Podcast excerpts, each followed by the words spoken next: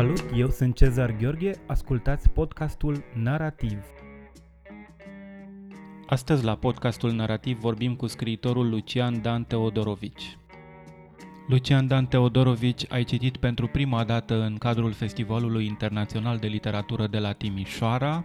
Ai citit uh, un uh, fragment, o proză, o proză scurtă din volumul Povestiri în acrilice, un uh, volum pe care l-ai construit în colaborare cu artistul vizual Felix Aftene, o experiență inedită pentru tine, nu, cre- nu, ai, nu cred că ai mai lucrat în colaborare cu un artist vizual până acum, și ai citit un fragment care pornea de la o imagine vizuală. A fost scris, dacă am înțeles bine, pornind de la o imagine vizuală uh, din care tu ai dezvoltat o proză scurtă. Cum a fost experiența asta, să scrii pornind de la un lucru dat, această imagine?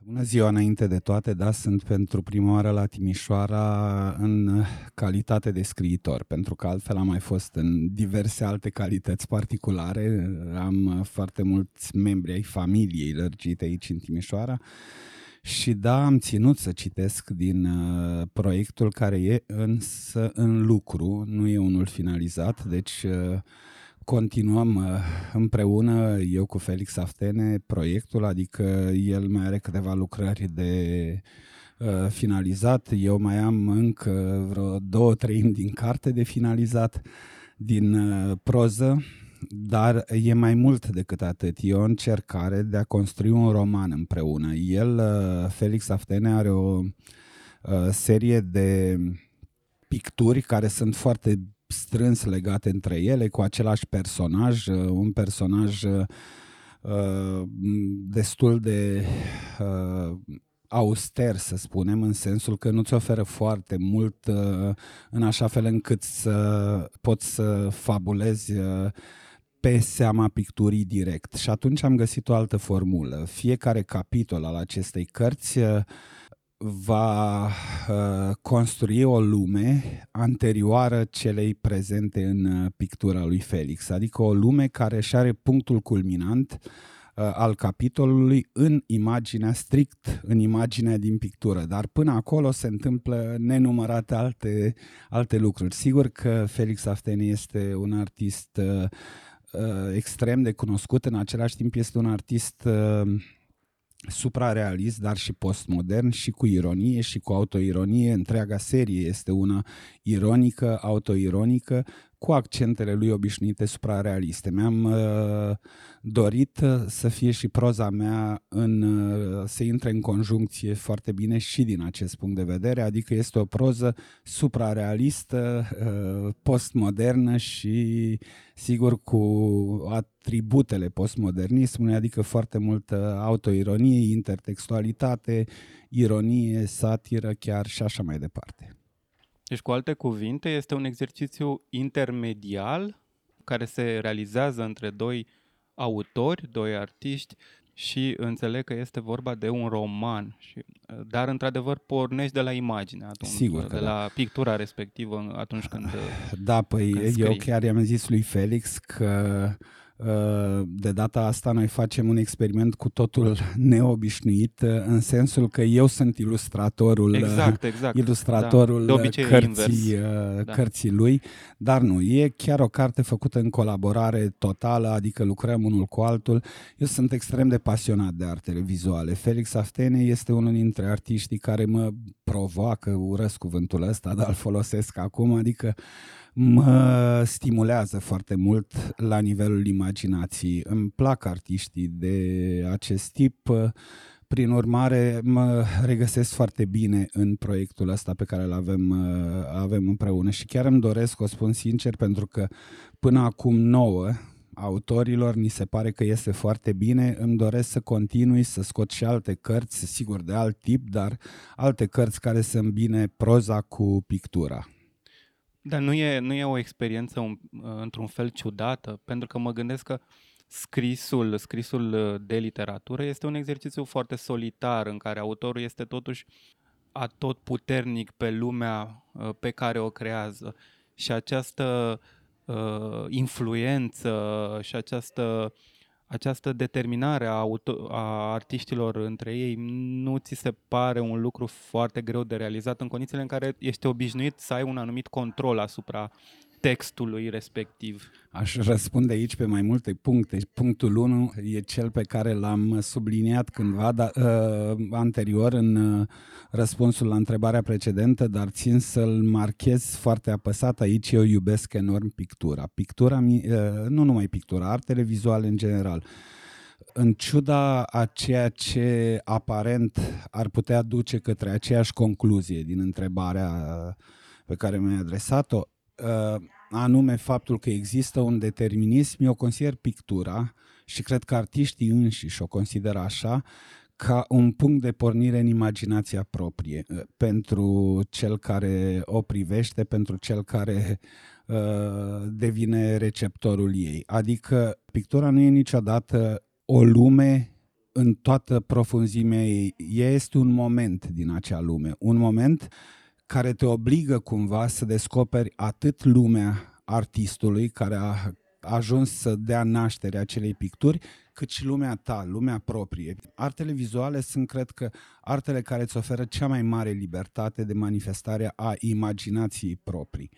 Și atunci, uh, cel puțin asta e părerea mea, s-ar putea să uh, fiu contrazis de unii dintre cei care iubesc muzica sau... Asta da, ei, bun, uh, literatura îți oferă mai puțin spațiu ție în calitate de cititor, adică ești cumva condus de ceea ce uh, vrea autorul să uh, te facă să înțelegi, să unii, unii autori chiar sunt destul de uh, hotărâți în a spune nu, nu asta am vrut să spun așa. eu exact, da. ci cu totul altceva. Ei, eu nici măcar literatura nu privesc în felul ăsta. Cred că oricine are dreptul la propria interpretare și mă bucură dacă sunt interpretări frumoase la care eu nu m-am gândit când, când le-am scris. Înseamnă că am reușit să creez acea lume în care există locuri pentru foarte multe tipuri de cititori.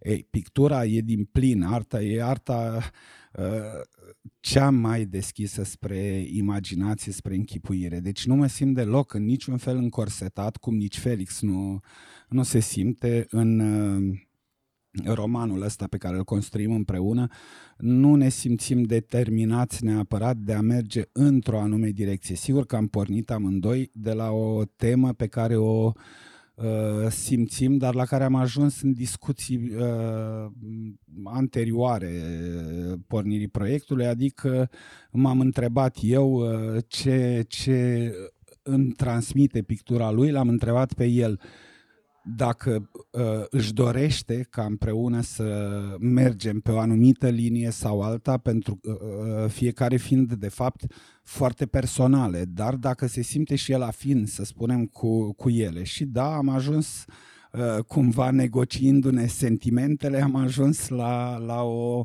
la un punct comun. N-a fost greu, pentru că am simțit uh, că putem merge împreună foarte bine pe, pe linia asta. Dar din ce, ce ai spus mai devreme legat de capacitatea asta de imaginație mai mică sau mai mare, fie că e vorba de literatură sau de pictură, de fapt fiind vorba despre libertatea acordată celui care privește sau celui care citește, în cazul ăsta, pare să fii interesat și la modul teoretic de tipurile de reprezentare pe care uh, le aduc uh, atât pictura cât și literatura, adică ai Uh, un proiect uh, și un proiect teoretic în ceea ce privește diferențele acestea? O să spun pentru prima oară că, într-adevăr, sunt uh, interesat și din perspectiva asta. Chiar pregătesc pentru cândva, nu pot să am o țintă precisă, pregătesc o lucrare teoretică pe feminismul din artele vizuale românești, pentru că sunt absolut copleșit de uh, cât de bună este arta vizuală contemporană și cât de mult cât de multe artiste vizuale își au o voce foarte autentică, foarte puternică, feministă și așa mai departe. Mă gândesc acum la Suzana Dan, la Ecaterina Vrana, la Ioana Olăhuț din Cluj, sunt multe altele despre care la editörănii, pentru că suntem în Timișoara și așa mai departe. Sunt foarte multe artiste extrem de speciale, foarte bune, sigur că mă interesează și din punct de vedere teoretic. Eu Sunt uh, în primul rând un mare admirator al artei contemporane și atunci uh, da, e o lume absolut fascinantă pentru mine, pe care o iubesc, m-am îndrăgostit de ea, am și făcut la un moment dat în copilărie Uh,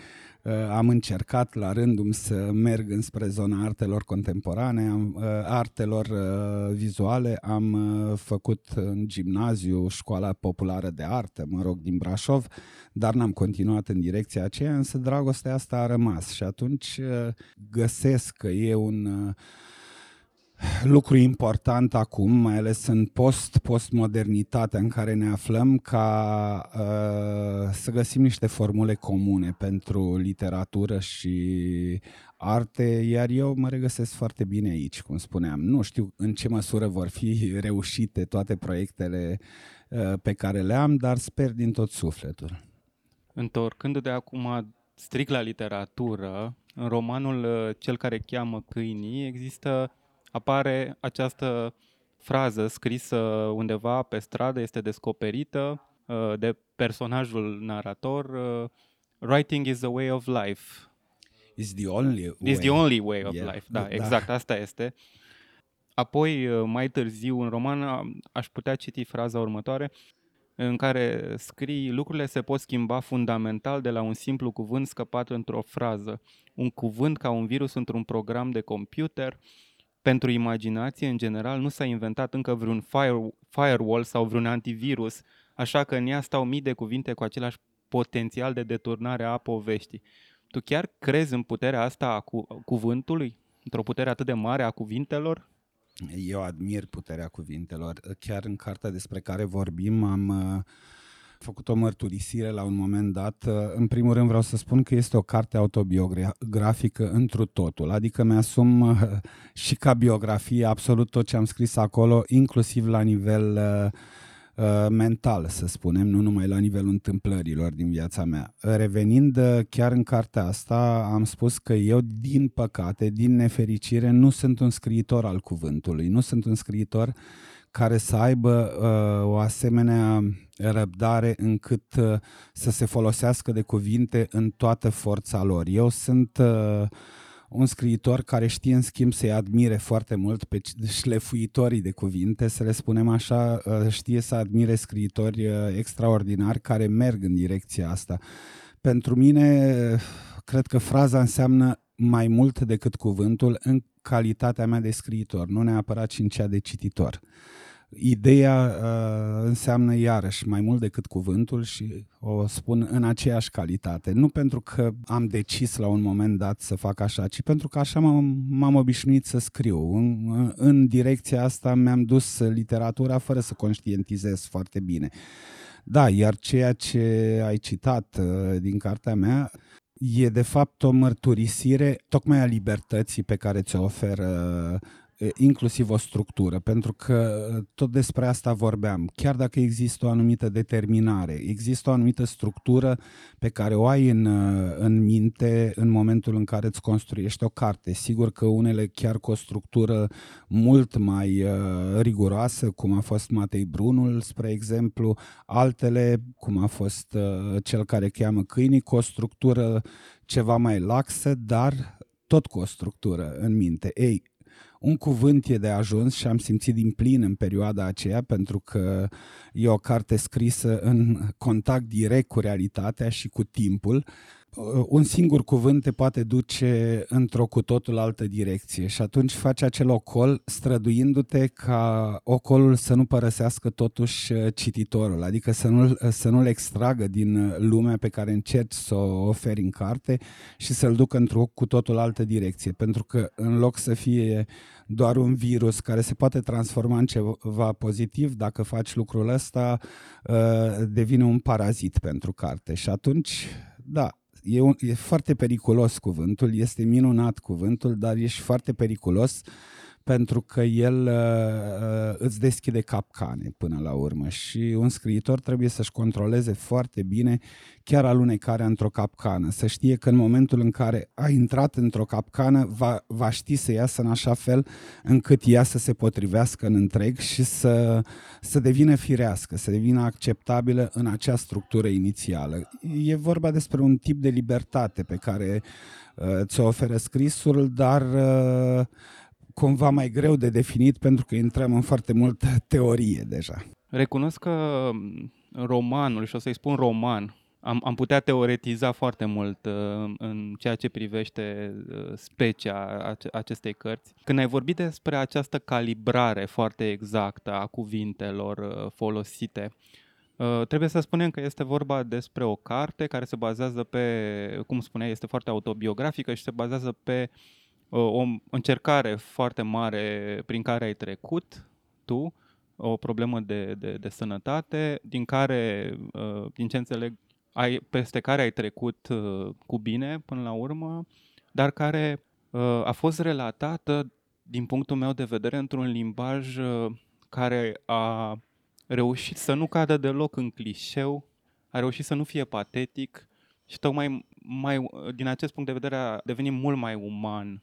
Toată experiența mi s-a părut foarte bine relatată și nimic din ceea ce numim clișeu, patetism, nu pare să fi contaminat modul în care ai spus tu povestea. Ai avut vreodată conștiința asta de a, de a nu cădea deloc în patetic când vorbeai despre, nu doar despre experiența ta, ci despre toată lumea aceea, a spitalului, a tratamentului respectiv? E mai greu să vorbesc acum despre cartea asta pentru că mie mi se pare din potrivă că a fost o slăbiciune cartea, pentru nu cartea în sine, ci publicarea ei. În momentul de față, cred, dacă ar trebui să iau din nou decizia, cartea asta ar ajunge într-un uh, folder, așa cum sunt și alte cărți ale mele, pentru că eu, în general, uh, sunt sau încerc să fiu destul de discret cu viața personală, iar aici am făcut un exces uh, incredibil, adică nu mi-a venit mie să cred după apariția cărții că am avut curajul să public cartea. Dar revenind la întrebarea ta, nu am fost nicio clipă conștient pentru că eu trebuie să spun un lucru, uh, de asta am și subliniat la un moment dat al discuției noastre că mm, îmi asum absolut tot ce am scris acolo. Ce anume? Faptul că realitatea pentru mine a fost chiar poate mai puțin îngrijorătoare decât poate apărea în carte. Eu uh, am fost îngrijorat undeva, probabil în prima oră după ce, să spun pe șleau, e vorba despre un cancer limfatic. Uh, da, da. da uh, am, fost, am fost îngrijorat în prima jumătate de oră cât nu mi-am putut imagina ce ar putea însemna, dar nu m-am gândit absolut nicio clipă că boala asta mă va conduce spre un alt final decât cel uh, pe care mi-l și asum cumva de-a lungul cărții, adică vindecarea. Bun, remisia cel puțin, da, ca să da. vorbim în termeni ceva mai da. tehnici, da. mai medicali.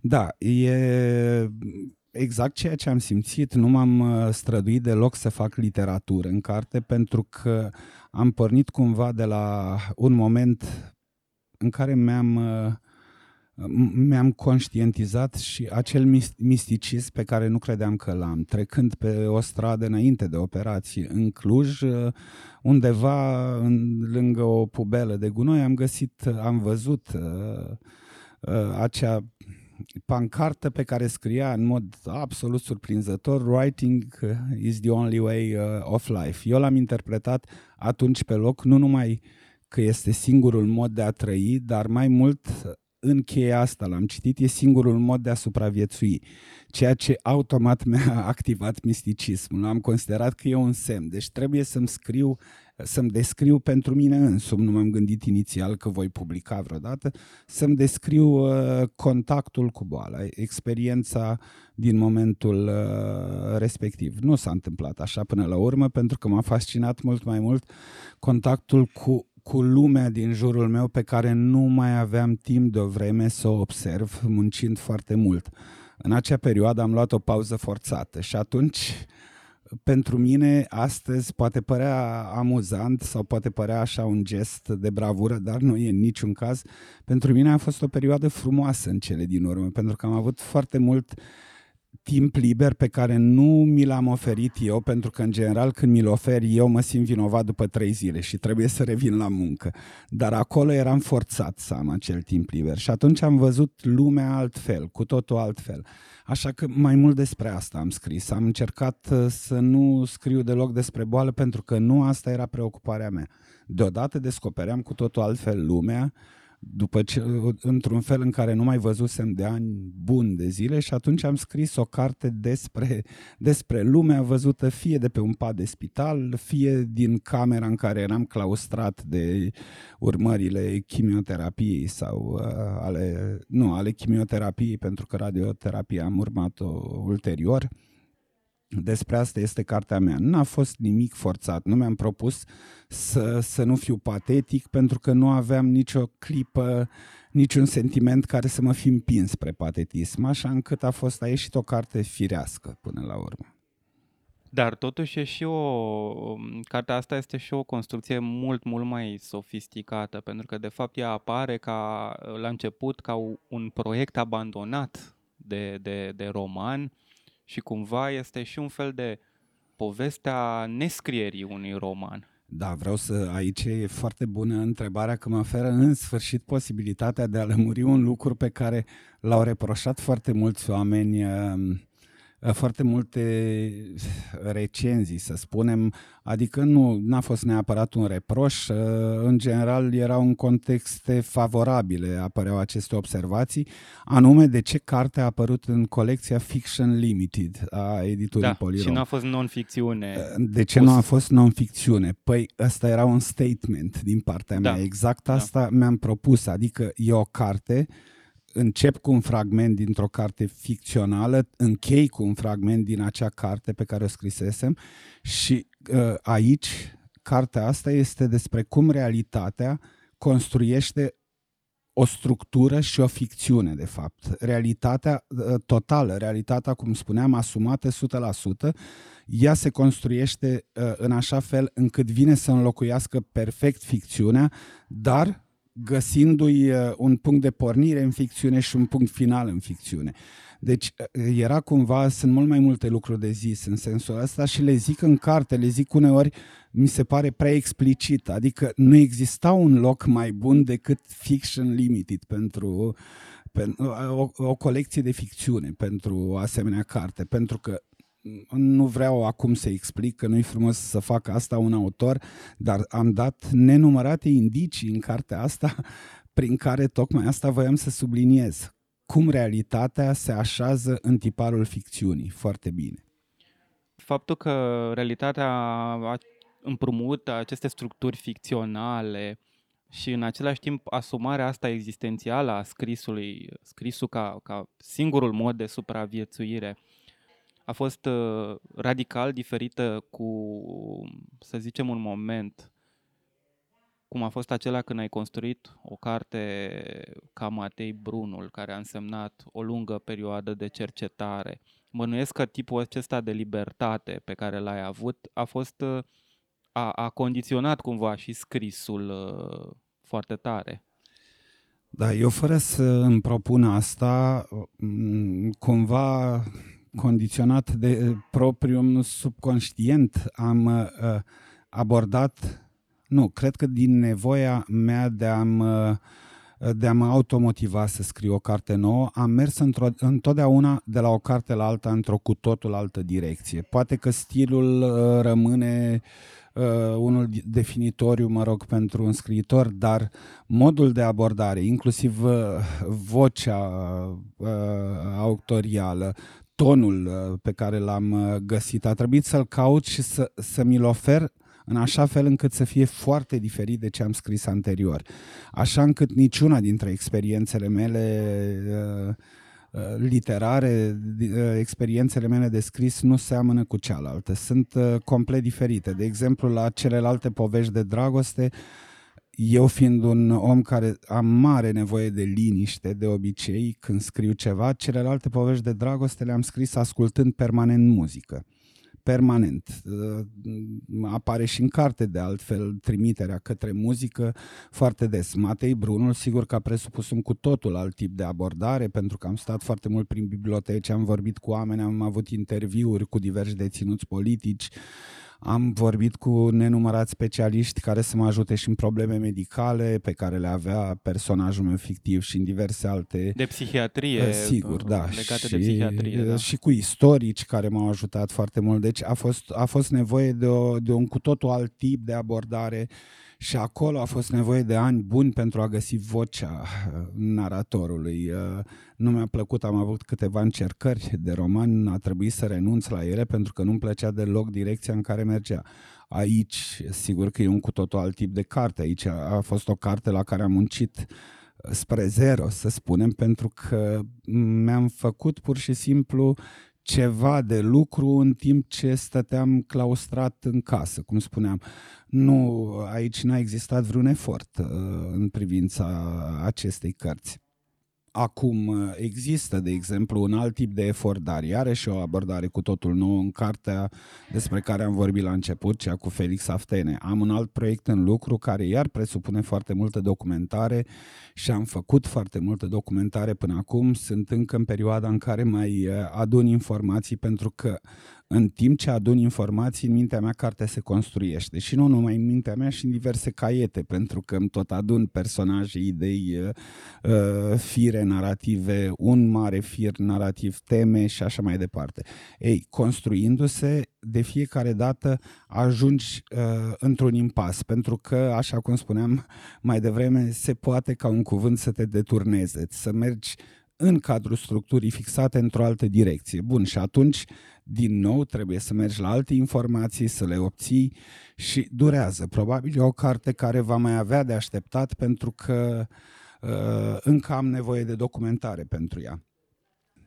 Aș vrea să ne mai întoarcem uh, încă o dată în timp la Matei Brunul, pentru că uh, n-am avut posibilitatea să discut uh, atunci când a apărut cartea cu tine Apropo de deturnare, faptul că la Matei Bruno a existat această perioadă foarte riguroasă de documentare, n-ai simțit că toată documentarea asta, cu diferite surse, prin consultarea diferitor specialiști, prin interviuri, nu a existat pericol să fie și ea un fel de deturnare, adică faptul că să ai acest exces de informație care să te deturneze de la o anumită poveste pe care încercai să spui? Adică exista vreo, vreo tensiune aici? Uh, răspunsul aici e destul de simplu și vine cumva în uh, continuare unui răspuns pe care l-am dat anterior, anume că asta este întotdeauna pentru un scriitor capcana cea mai mare. El poate fi deturnat în așa fel încât să-și părăsească propria structură, iar atunci intră într-un haos pe care rareori îl controlează cu talent și atât. Uh,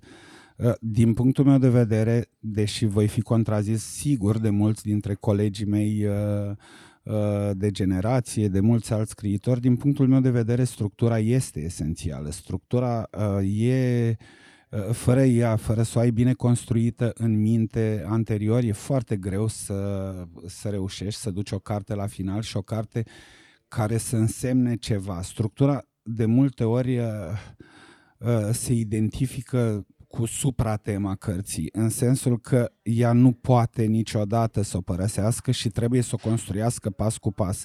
Eu nu mă pot apuca uh, de o carte fără să știu exact cum se va uh, termina. Nu pot lăsa la voia întâmplării ca acele deturnări despre care vorbeam să mă duc în, într-o cu totul altă direcție pentru că atunci am pierdut ceea ce am vrut să spun prin carte. Mi s-a întâmplat. Astea sunt cărțile mele ratate. Deci există această capcană le am în continuare în uh, computer pentru că sper cândva să mă pot întoarce la ele, dar eu am ratat multe cărți exact din motivul ăsta, pentru că am părăsit acea structură și am părăsit ceea ce voiam să spun până la urmă. Deci, da, în Matei Bruno sigur că exista pericolul, la fel ca în orice altă carte, numai că uh, atunci când am simțit nevoia să preiau ceva la care nu mă gândisem, când am simțit nevoia să merg în libertatea despre care tot vorbim uh, uh, de o vreme, uh, am căutat în așa fel, să, să o duc în așa fel încât ea să nu devină parazit pentru structură, ci să o susțină cu atât mai bine. Și a fost absolut în regulă. Nu am simțit niciodată în ceea ce privește Matei Brunul că există un pericol foarte mare, pentru că e cartea pe care am urmărit-o cel mai atent la nivel de structură, trebuie să recunosc asta. Recitind uh, câteva fragmente recent, uh, mă, când mă pregăteam pentru interviul acesta din Matei Brunu, pe mine m-a frapat uh, și gradul foarte ridicat de uh, valabilitatea unor lucruri, a unor realități de acolo, chiar pentru perioada contemporană. Și nu mă refer uh, la faptul că nu țineam cont de contextul respectiv, de faptul că vorbeam de anii 50 acolo și că era vorba de un regim totalitar, dar această imagine a Marelui Păpușar, a faptului, mai ales atunci când scrii despre, prin intermediul uh, naratorului acesta, uh, cum, cum funcționa marioneta, cum era acel centru de greutate care constituia într-un fel sufletul marionetei și putea fi contorsionată în orice fel. Dacă puteai să stăpânești acel centru de greutate, puteai să o contorsionezi în orice fel. Pe mine m-a frapat faptul că păstrând diferențele de rigoare, ai putea să faci o analogie cu prezentul, uh, cu modul în care oamenii pot fi condiționați în prezent de uitare, de pildă. Mai ales că vorbim de, de un personaj acolo care are o amnezie. Te-ai gândit vreodată că s-ar putea ca uh, să fie foarte, foarte, foarte actual tipul acesta de, de, de realitate pe care ai creat-o acolo? Uh, uite, o mică tristețe a mea după apariția cărții a avut o receptare foarte bună. Au fost, cred că, peste 100 de cronici, de recenzii, uh, numai în România, dar și uh, în alte țări. Nu mă plâng de receptare, deci niciun caz, doar că mi-am dorit să fie făcută exact observația pe care o faci uh, tu acum. Mi-am dorit întotdeauna. Am oferit iarăși câteva mici chei care spuse acum pot părea derizorii, pot, uh, dar uh, uh, cartea nu ți le, ți le oferă explicit. De exemplu, ea este scrisă la 20 de ani, fix 20 de ani, nu scrisă, terminată, publicată la 20 de ani de la Revoluție. Personajului meu îi lipsesc 20 de ani din, viață. din, uh, din, din viață. memorie, să zicem. Da, este făcut exact în sensul ăsta, pentru că eu vorbesc dincolo de toate. Uh, uh, la un moment dat, insist foarte mult pe memorie. Eu vorbesc despre popor, am spus-o în nenumărate uh, interviuri, am spus-o în nenumărate lecturi pe care le-am avut, uh, mă rog, prezențe publice. Uh, am amintit de citatul lui Milan Kundera, anume că dacă vrei să ucizi un popor, suprimă-i memoria. Sigur că romanul era, e construit în așa fel încât să aibă valabilitate în prezent. M-am gândit tocmai la problema memoriei, la faptul că noi am reușit să uităm extrem de repede ceea ce uh, din păcate ne-a lovit și ne-a și definit vreme de 40 și aproape 50 de ani despre asta era vorba uh, în carte. Mi-am dorit enorm să fie înțeles și mesajul ăsta al cărții. Sigur că el nu poate fi explicit, pentru că niciun scriitor nu, nu vine cu un mesaj uh, militant uh, pentru a fi, pentru asta există publicistică, de exemplu, dar de exemplu în Polonia el a fost foarte bine receptat ca mesaj în în cronicile la carte care au apărut acolo. Da, am urmărit asta. Uh, mi se pare că există foarte multe sugestii care trimit la actualitate. În carte mi se pare că eu le-am introdus acolo. Uh, cartea este o pledoarie pentru a nu mai gândi în primul rând maniheist, pentru că ne face un foarte mare rău.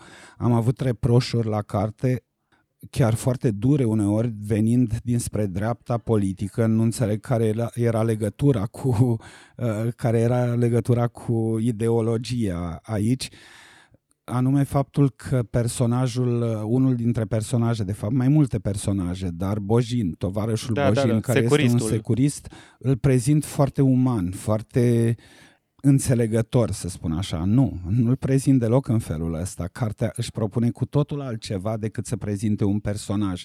Problema nu, mea, el e problematizarea, problematizarea acolo, uh, care m-a dus spre un asemenea tip de personaj e banalitatea răului ca da, să da, da. nu există oare și în noi în fiecare, nu există oare în mine ca să nu mai spun despre altcineva, nu există posibilitate. Eu mă cred un om virtuos, mă cred un om plin de calități, mă cred un om imposibil de dus într-o zonă care, mă rog, ar fi total lipsită de moralitate, dar mă cred asta pentru că nu am fost nevoit de foarte multe ori în viață să mă întâlnesc cu situații extrem de speciale care te pot duce, uh, fără să-ți dai seama cum, te pot duce într-o asemenea zonă. Ei, despre asta este carte, despre frica din mine, despre cum sunt eu, despre slăbiciunile mele, și mă refer acum strict la mine ca scriitor, dar poate despre slăbiciunile noastre ale fiecăruia, e o, o problemă pe care am vrut să o să, să ridic, atât o întrebare. Cartea e o întrebare, nu e un uh, răspuns. Deci, și cu atât mai cumplit e lucrul că atunci când descoperi că răul este atât de banal și că poate apărea în oamenii buni e, e cumplit, pentru că atunci nu te mai protejează nimic. E foarte ușor să identificăm răul într-o persoană sau în alta. Și uh, o categorisim imediat, e o persoană rea, știm ce facem cu persoanele rele, le uh, excludem din societate, le punem după niște gratis sau, mă rog, diverse alte soluții. Nu ăsta e răul, din păcate. Răul este prezent în fiecare, răul este foarte greu de identificat. Și cam despre asta e cartea. E un reproș lipsit complet de substanță din, din punctul meu de vedere, acela că un personaj are și calități umane. Și închipe oare cineva că unii dintre torționarii odioși despre care vorbim n-aveau niciun moment uh, de bunătate în viața lor, că nu se duceau acasă și nu sărutau pe creștet copiii sau uh, nu-și găseau extrem de multe uh, explicații personale ca să iasă din zona uh, imoralității. Ei își puteau, se puteau motiva uh, în fel și chip pentru a face ceea ce făceau la serviciu cu ghilimelele de rigoare. Dar de altfel tovarășul Bojin, mai ales atunci când spune că există două adevăruri, de fapt nu spune el, este uh, relatat, este descris ca spunând că există două adevăruri, adevărul oficial și adevărul acela personal, care ar fi mai bine să nu iasă la iveală, să stea, să fie interiorizat și să nu, să nu fie rostit vreodată. Uh, el este, mi se pare că ceea ce spune este uh, valabil și pentru epoca aceasta, a post-adevărului, a acestor strategii foarte sofisticate de distilare și filtrare a realității pentru în vederea manipulării și uh, ideologizării spațiului social, adică tovarăș Bojin uh, mi se pare că este, din păcate, nu, e, nu este un personaj care aparține doar obsedantului deceniu. E cineva foarte actual și se poate vedea actualizat și în politicieni și în oameni care sunt în preajma puterii. Uh, și e de foarte, foarte sinistru. Ori, din păcate și în fiecare dintre și noi. Mă fiecare... gândesc și la Facebook, de exemplu. Uh, Facebook-ul ne-a învățat o a, a, atât de mare ipocrizie. Eu însumi mă văd ipocrit de multe ori și de asta da. am și încetat să am uh, apariții atât de dese pe Facebook. De ce? Pentru că veneam cu un anumit tip de autocenzură, pe de o parte, da. pentru că vedeam ce poate ieși dintr-o anumit, un da, anumit da. gen de Cum postări. se poate interpreta. Exact. Uh, deodată mă autocenzuram. Nu suntem liberi pe Facebook, niciodată. Evident, Fa- da. Facem ne străduim să părem, de asta vorbeam de ipocrizie, ne, ne străduim să părem extrem de liber, dar chiar și atunci, de fapt, facem ficțiune. Ficționalizăm din plin pentru că vrem să ne mulțumim propria bulă, vrem să nu ne pierdem deja locul pe care ni l-am câștigat acolo. Sigur că nu se compară cu ceea ce se întâmpla în anii 50, dar uh, Vorbesc, vorbim despre grade de libertate. Acum autocenzura funcționează enorm în societate, la extrem de multe niveluri. Uh, la nivel politic nici nu mai vorbim. Noi avem impresia că, da, suntem în democrație, e cu totul altceva, oricine poate zice orice. Nu stau lucrurile chiar așa, pentru că uh, neexistând o cenzură Uh, la nivel politic mă refer acum, neexistând neapărat o cenzură care se manifeste așa cum se manifesta atunci, există din păcate o mult mai mare autocenzură. Atunci, înainte, uh, știai cumva că nu poți. Era ceva, era un domeniu interzis. nici nu ajungeai să problematizezi foarte mult pentru că era o limită pe care nu o puteai depăși.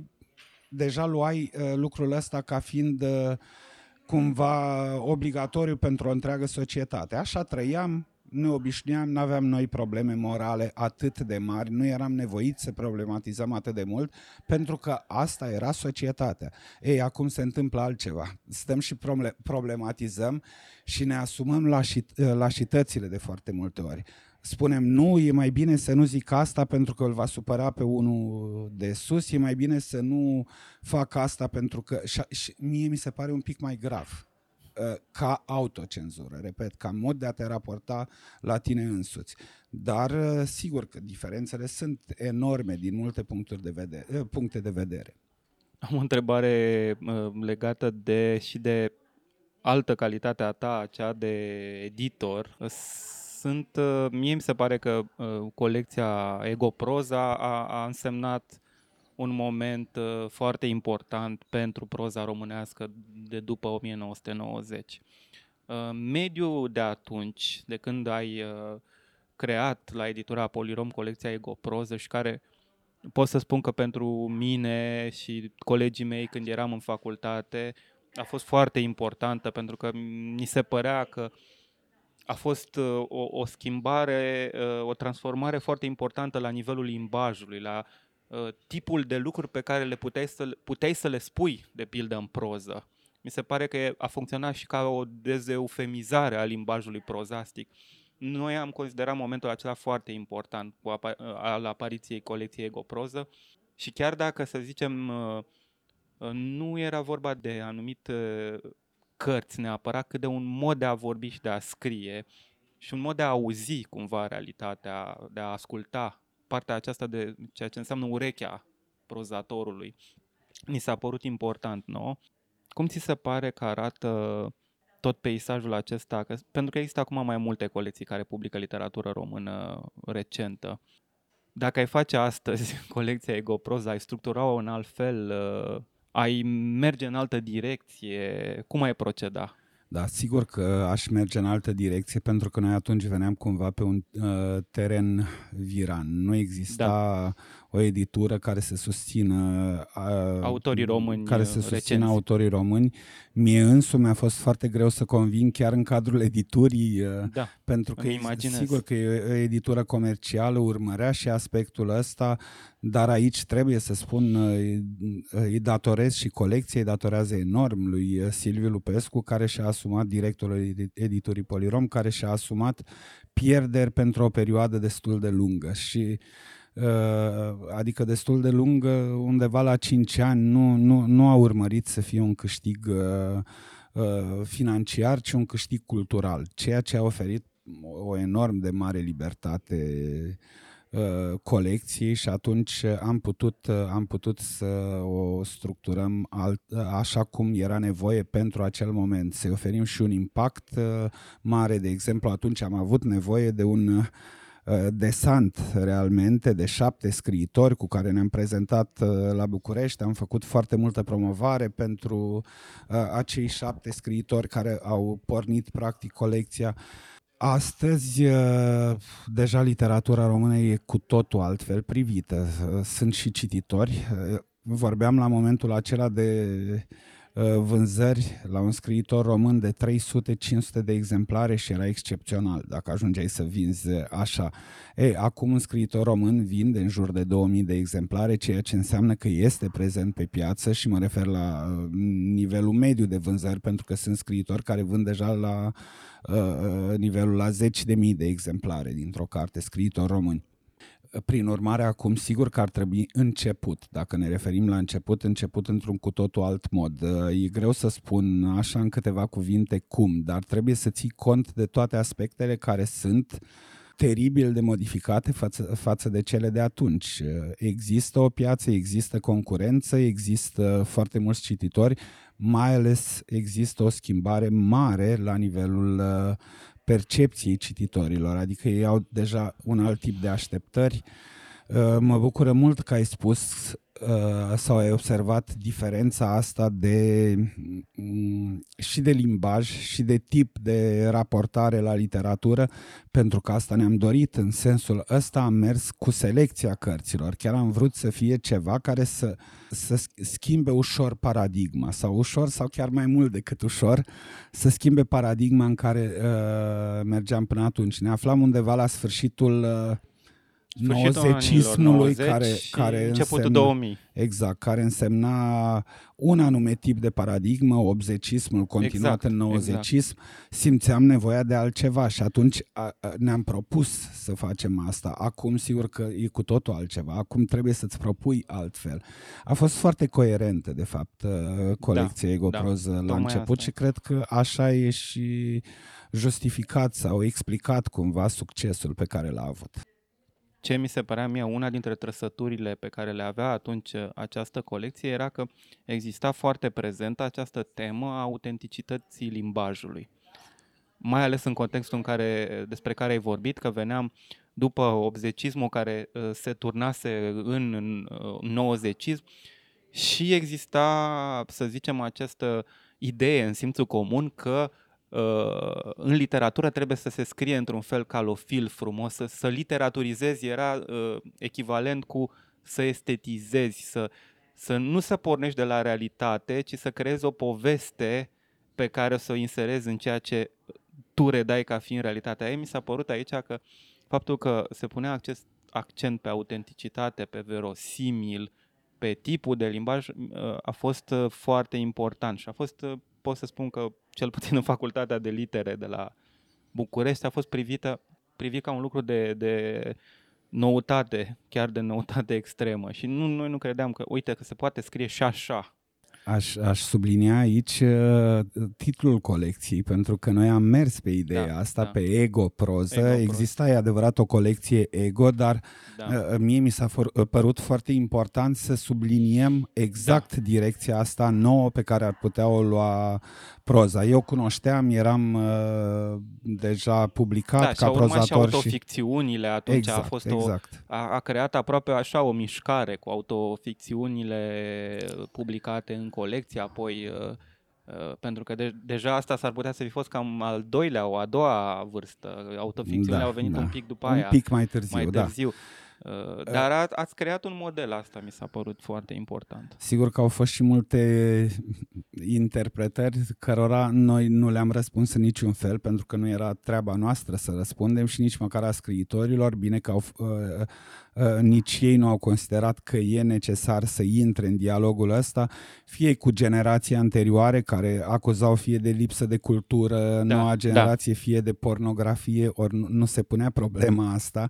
iar astăzi nu mai e privit în felul Dar ăsta. nici n-ai mai avea cum. să- Exact, și știi, uh, se, uh, privind retrospectiv, se știe foarte bine, sunt nume care au reușit să rămână, să devină tot da, mai pregnante. Exact, exact. În niciun caz nu putea fi, puteau fi acuzați de, dar, uh, de incultură sau de uh, pornografie, dar era greu de înțeles exact din motivele pe care le-ai uh, amintit, anume că proza era cu totul altceva până atunci. Da, era da, o da. proză mai barocă, era o proză, era o proză care miza foarte mult pe estetism. Da. Uh, nu generalizăm, că exista și Evident, alt da, tip da, de da. proză, dar uh, dominant, uh, dominant asta era așteptarea. Și atunci, sigur că a creat o... Dar mi- mie, o mi s-a- reținere mie, mare. mie mi s-a părut foarte interesant momentul ăla de atunci. Că, de pildă, noi aveam uh, în facultate uh, un mod foarte normativ de a vorbi despre literatură. Erau multe cu trebuie, începea. În proză Da, da. trebuie să nu știu ce. Multe fraze care începeau cu trebuie să. Și apoi uh, au venit uh, toate cărțile astea, toată seria asta de cărți care ne arăta că nu trebuie să, ci se poate și așa și așa și folosim uh, cu funcție de coordonare acest și. Mi se pare că acum, din potrivă, suntem în momentul în care tocmai lipsa de direcție, nu lipsa de normativitate, lipsa de, de, de o anumită concepție foarte coerentă asupra altor colecții, e, s-ar putea să fie în detrimentul uh, lucrurilor care se publică. Pentru că se publică foarte mult, realmente. Adică dacă facem o comparație, s-a diversificat uh, piața și mi se pare că se, uh, se, se, se face acest mecanism de a, de a da prea mult, de a avea, o, a avea o ofertă foarte mare. Exces de diversitate, nu știu cum să-l numesc exact. Da, e foarte corect la nivel, la nivel de piață acum, chiar de marketing. E foarte corect observația. Sigur că eu nu o să vorbesc despre alte colecții pentru că, în primul rând, apreciez faptul că există. În al doilea rând, îi cunosc pe oamenii care se ocupă da, da, da. și fac uh, un efort extraordinar și mă bucur și sunt prietenii mei și iubesc pentru că se ocupă în felul ăsta de literatură. Deci nu e, uh, tot ceea ce spun nu are nicio legătură cu Uh, colecțiile. Însă, cred și asta am făcut de la bun început și asta ne-am propus atunci în Egoproză, pentru o colecție, pentru uh, o editură, e foarte important când te, te duci spre proza uh, internă, mai ales în situația în care ne aflam atunci, dar și acum, să vii cu o identitate, să-ți asumi da. o identitate, nu neapărat o direcție, pentru că eu nu cred în direcții, ele sunt sunt mici revoluții de moment. Direcțiile pe urmă se, exact. se disipează, apar tot felul de alte din cadrul lor, se duc în diverse alte direcții, unii scriitori care au debutat sau uh, au apărut în literatură într-un anume fel. Deci nu, nu e vorba de direcție neapărat, dar e vorba despre un punct de cotitură. Mici revoluții, revoluții un cuvânt prea mare, dar un punct de cotitură e foarte important să existe, pentru că e asumarea ta. Eu uh, văd ca editor, editorul nu, uh, nu are o meserie tehnică propriu-zisă, are o implicare mult mai mare și o responsabilitate mult mai mare din punctul meu de vedere în, în ceea ce privește mă folosesc acum de un clișeu, câmpul cultural, câmpul literar, pentru că alt cuvânt nu vine acum e, pe moment Ok, minte. e de la Bourdieu, da, îl auzim da, la Bourdieu, da. e It's uh, coming back. prin urmare, cred că așa privesc eu lucrurile. Cred că un fel de misiune asumată e în regulă, e ok, e foarte bună și ajută foarte mult uh, colecția. Da, noi ne-am propus asta de la bun început. Ne-am propus să fie colecția Egoproză să vină cu, cu altceva și de aceea am și mers uh, înspre autor. Sigur că n-a existat o comandă, nu am spus da, unor da, da. autori da. cum să scrie sau... Dar ne-am îndreptat atenția spre un anume tip de scriitor. E adevărat. Ulterior, sigur că deja căpătând o identitate și intrând în logica lucrurilor pe care le descriam anterior, sigur că s-a lărgit spațiul uh, colecției, sigur că nu mai suntem atât de... Chiar uneori ne provoacă anumite dificultăți titlul colecției, dar el este un brand în sine și nu poate fi schimbat. Acum nu mai știu dacă tu mai ești implicat atât la fel de mult ca la început în colecție sau bănuiesc că prin firea lucrurilor uh, nu mai poți să fii așa de Sigur că nu mai pot implicat. fi uh, așa. Sunt în continuare coordonatorul, coordonatorul ei, adică am o colaborare pe colecție cu uh, Poliromul, ajung toate cărțile și la mine, numai că nu mai fac ceea ce făceam înainte. Citeam uh, în mare parte toate cărțile. Acum, din păcate, mult mai multe trebuie să plece spre referenți și spun din păcate pentru că referenții sunt copleșiți în momentul de față cu câtă literatură primesc. Da, din păcate eu nu mai pot să fiu la fel de implicat ca înainte. Dar sigur că am un uh, cuvânt de spus în uh, ceea ce privește o carte sau alta. Da, dar cum făceai înainte? Că bănuiesc, și mă refer ca autor, Sigur există și la tine afinități, sigur uh, ai afinități pentru un anumit tip de proză. Cum faci să faci distinția asta între ceea ce, să înțelegi o carte în ceea ce propune și să nu interfereze neapărat subiectivitatea extremă Aici este o chestiune pe care foarte greu o pot explica pentru că ține de fire. E un reproș care mi s-a adus foarte des. Nu, eu cred că reușesc și cred că cumva am și demonstrat asta că reușesc să mă obiectivez destul de bine. Sunt cărți, o spun acum poate în premieră, nu știu dacă am mai spus-o cândva vreodată, sunt cărți care nu mi-au plăcut deloc. Absolut deloc. Adică n-aș fi scris niciodată în felul acela, nu-mi... Uh, plăcea mie ca scriitor, repet, da. dar erau cărți foarte bune. Vedeam că sunt cărți bune, vedeam că au toate argumentele pentru a fi apreciate de un anume tip de public și atunci îmi amintesc momente în care susțineam, pentru că eu asta făceam continuu, mă luptam în, într-un consiliu editorial de da. format din 12 persoane, uh, mă luptam cu oameni de marketing foarte cu... mult, da, da, proiectele și uh, stăteam uneori după ce ieșeam după un consiliu uh, editorial în care fusesem extrem de entuziast și foarte sincer, în niciun caz nu eram uh, ipocrit, dar susținusem extrem de puternic o carte, da, și mă gândeam totuși de ce? Că mie nu-mi place așa în calitate da. de... Eu nu aș merge spre literatura asta. Deci n-am o explicație, dar întotdeauna m-am observat obiectivându-mă foarte bine și Asta e un lucru care mă bucură și cred că a ajutat, îmi imaginez eu acum, a ajutat foarte mult uh, colecția că am putut să o fac, dar n-am, n-am o explicație, nu pot să îmi dau seama de ce am putut să o fac. Practic, acesta este următorul uh, proiect, uh, să zicem, literar, nu?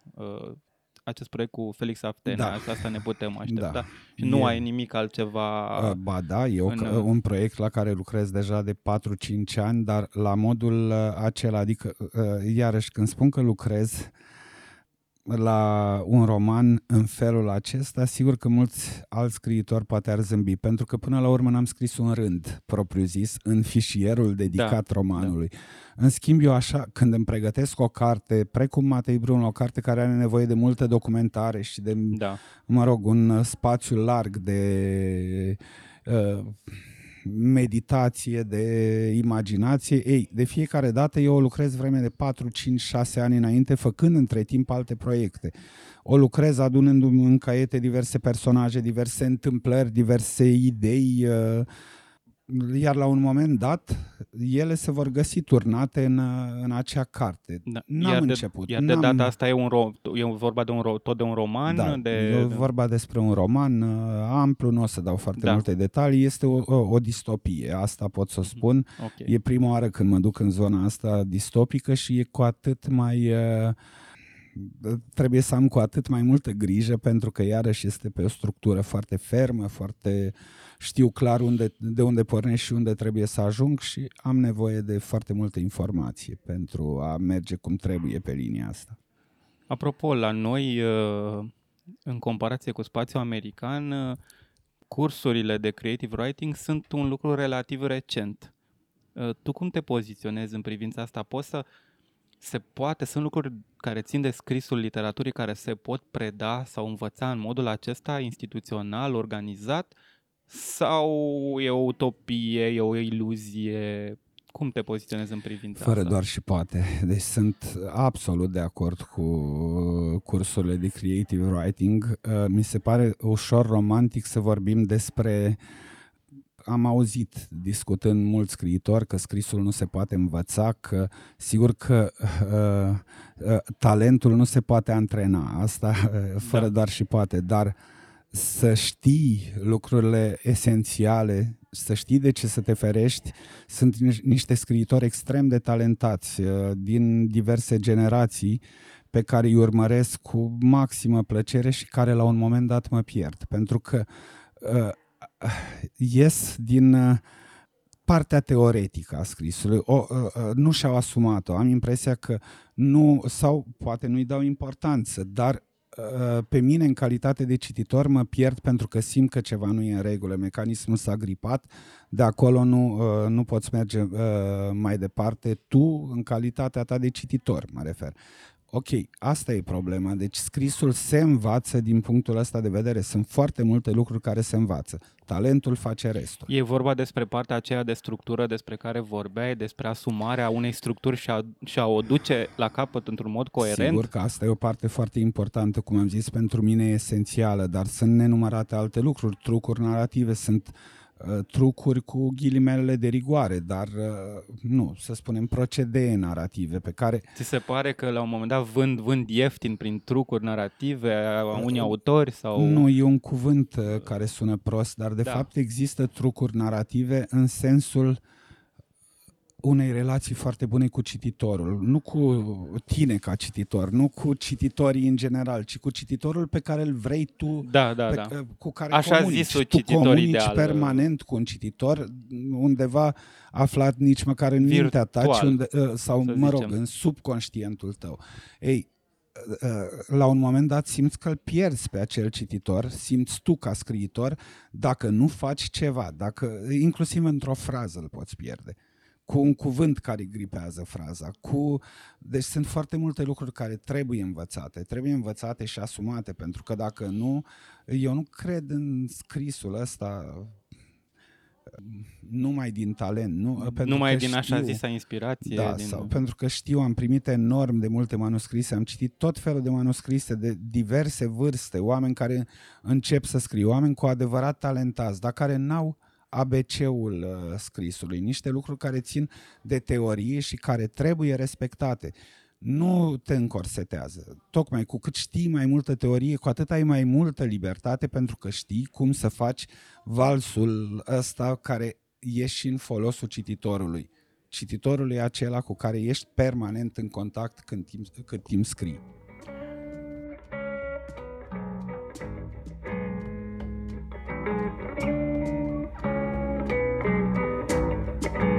Ați ascultat podcastul Narativ? Eu sunt Cezar Gheorghe, ne auzim săptămâna viitoare.